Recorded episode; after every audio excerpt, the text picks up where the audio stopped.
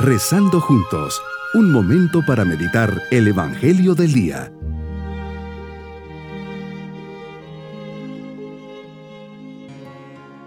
Un especial saludo en este día, lunes de la tercera semana de Adviento.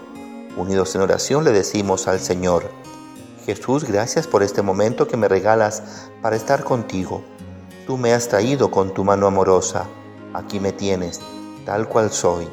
Delante de ti puedo ser quien soy sin ningún miedo o vergüenza. Me conoces y me amas así como soy. Aumenta mi fe en ti. Quiero creer de verdad en el amor que me tienes. Deseo experimentar todo el cariño de quien me amó y me ama tanto que se entregó por mí en una cruz y se me da todos los días en la Eucaristía. Ayúdame a confiar en ti. Quiero dejar de tener miedo al futuro, al dolor y permitirte que hagas en mí según tu voluntad. Meditemos en el Evangelio de San Mateo capítulo 21 versículos 23 al 27. Jesús, mientras enseñas en el templo, se te acercan los sumos sacerdotes y los ancianos del pueblo y te preguntan, ¿Con qué autoridad y derecho haces todas estas cosas? ¿Quién te ha dado semejante autoridad? Sin esperar mucho, no te quedas atrás y les respondes. Yo también les voy a hacer una pregunta, y si me la responden, les diré con qué autoridad hago lo que hago. ¿De dónde venía el bautismo de Juan? ¿Del cielo o de la tierra? Al oírte estos hombres, piensan en su interior. Si decimos que del cielo Él nos va a decir, entonces, ¿por qué no le creyeron? si decimos que de los hombres se nos va a echar encima el pueblo, porque todos tienen a Juan por un profeta. En esa encrucijada te responden, no lo sabemos. Y con la autoridad que te caracteriza les dices, pues yo tampoco les digo con qué autoridad hago lo que hago, y callas. Señor, ayúdame a hacer silencio en mi corazón, silencio de mis apegos, de mis egoísmos, de mis faltas, de todo, todo aquello que me separe de ti, de manera que pueda escuchar tus palabras. Señor, tengo necesidad de ti. Quiero escuchar cuanto quieras comunicar a mi alma. Los sumos sacerdotes y los ancianos del pueblo te cuestionan.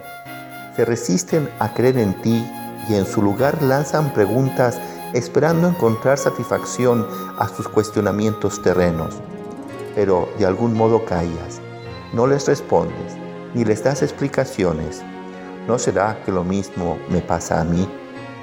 ¿Cuántas veces te planteo preguntas que parece no me respondes?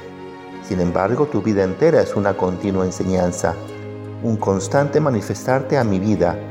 Tu silencio, tus gestos, tu modo de actuar me invitan a actuar la fe. Tus silencios, Señor, son insoportables para el hombre de poca fe, pero para el que cree tu silencio lo lleva a renovar y a actuar su fe, a mantener una visión sobrenatural de las cosas, de las personas y de las situaciones.